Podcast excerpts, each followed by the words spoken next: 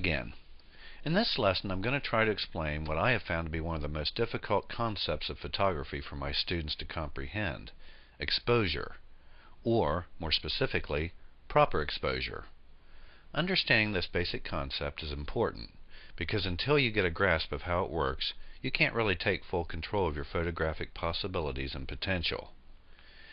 In order to illustrate exposure, I've created this animated diagram in Flash to illustrate the relationship between the three factors that determine exposure ISO, or film speed, aperture, or f-stop, and shutter speed. Before I go any further, let me say that your camera has a built-in light meter that measures reflected light and thereby either tells you what the setting for proper exposure should be or Based on this reading, your camera makes these settings automatically for you. Because your camera is a machine, your meter doesn't always render the best settings for every picture. This is just one of the many reasons why understanding exposure is so vital. Otherwise, you are letting your camera control you instead of you controlling your camera. That is to say that you can only fine tune your exposures if you understand the relationship between these three factors. With that said, let me explain how exposure works.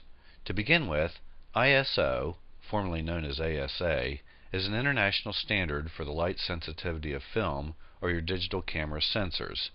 This number can range anywhere from ISO 25 up to ISO 4000 and beyond. The higher the ISO number, the more sensitive your camera will be to light. An ISO number of 100 to 200 is considered normal. Higher numbers are used when the light source is weak, such as at dusk or in a dimly lit room, to enable you to get an adequate exposure. The trade-off for this is grainier photos in the case of film and more noise in the case of digital cameras. Keep in mind this is relevant when you're shooting without flash. ISO is either set manually or automatically depending on your camera. Newer 35mm cameras read the film canister to determine the ISO of the film, while the older ones must be set with a dial. Digital cameras usually have the ISO set as a default, and you can override this by setting it to Auto ISO or any other ISO number, usually found in your menu. If the ISO is not set properly, your meter will give you false readings. Why this is so will become more apparent a little later on. Once your ISO is set, there are only two more factors that determine exposure, aperture and shutter speed. The relationship between these two factors work like a seesaw. If one is changed, the other one must change to render proper exposure. Aperture is simply a hole in your lens that is adjustable. The bigger the hole, the more light comes in through the lens. f-stops represent the relative sizes of these holes. For example, f2.8 is the largest aperture while f22 is the smallest aperture in this diagram. Each f-stop lets in half as much light as the larger stop beside it. Shutter speed is measured in seconds or fractions of seconds.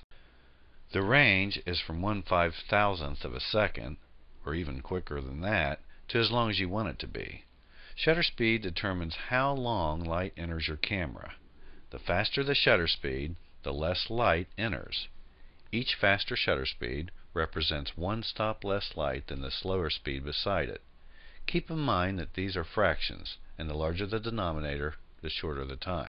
To illustrate the seesaw relationship between aperture and shutter speed, let's take a look at this diagram. First of all, we will assume that our camera has ISO 200 film in it, or is set to ISO 200 by default in a digital camera. We have set the camera to manual in order to show this relationship. Note that if it was on automatic, this relationship is still present, but you can't see it as well.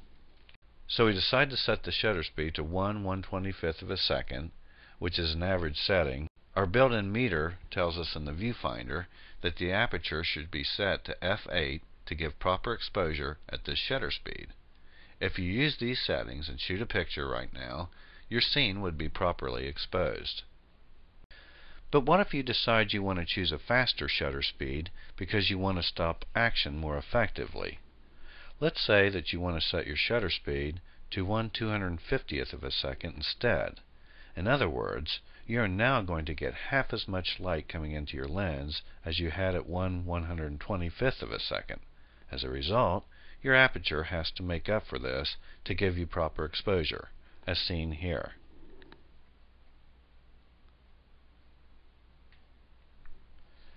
Since you need more light due to the faster shutter speed, your meter will tell you to select f5.6 for 1 250th of a second. Note that f5.6 gives you twice the light as f8, which is a smaller opening. Of course, as if this isn't confusing enough, the people who came up with the f-stop numbers decided that the bigger numbers equal smaller openings. Go figure. Anyway, the larger f-stop opening compensates for the shorter shutter speed duration, and because the shutter speed moved by one stop, the aperture moved by one stop. If you keep this in mind, this will all be easier to understand. Now, what about ISO? What would happen if your ISO setting had been 400 instead of 200? Well, first of all, the camera would now be more sensitive to light. How much more sensitive? Well, one stop more.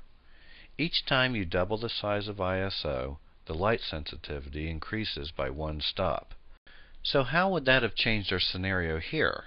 The answer is, we would have picked up one whole stop of light.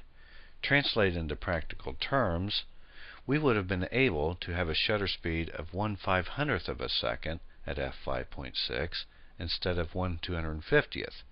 We could have shot action at a faster shutter speed and been able to keep the aperture the same instead of having to open it up one more stop, thus decreasing depth of field.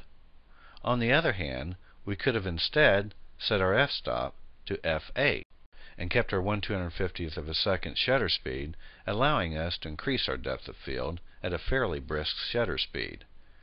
That is what I mean by picking up a whole stop with ISO 400. Now it's quiz time. Let's say that we have ISO 400 film speed set and we choose a shutter speed of 1 125th of a second and our meter tells us to set the aperture at f5.6. We want to show blurred motion of a jogger as he runs down a street and we know that 1 125th of a second is too fast to blur motion. 1 30th of a second, however, will blur motion. Here is the question. What would the f-stop be if we change our shutter speed to 1 30th of a second? Hint, we will be allowing two more stops of light into the camera by going from 1 125th of a second to 1 30th of a second. I'll give you a few moments to think about this, or if that isn't enough, hit your pause button until you have it figured out.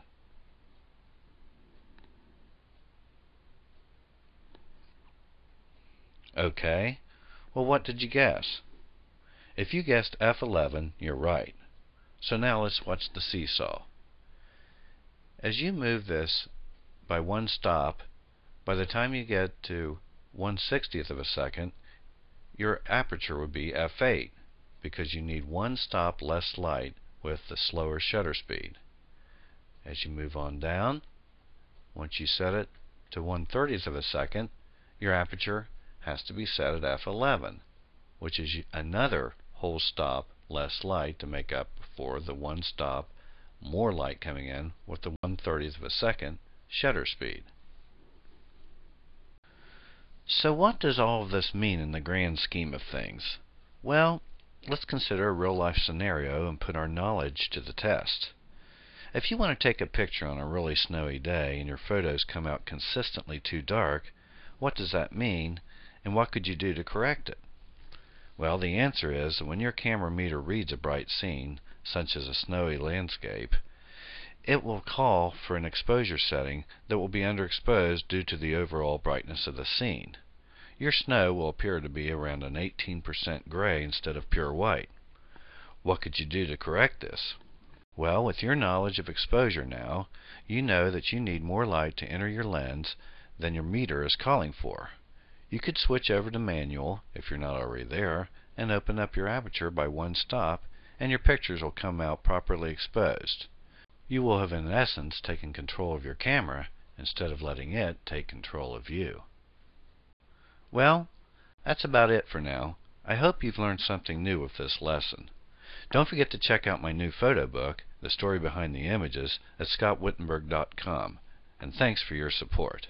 Until next time, goodbye.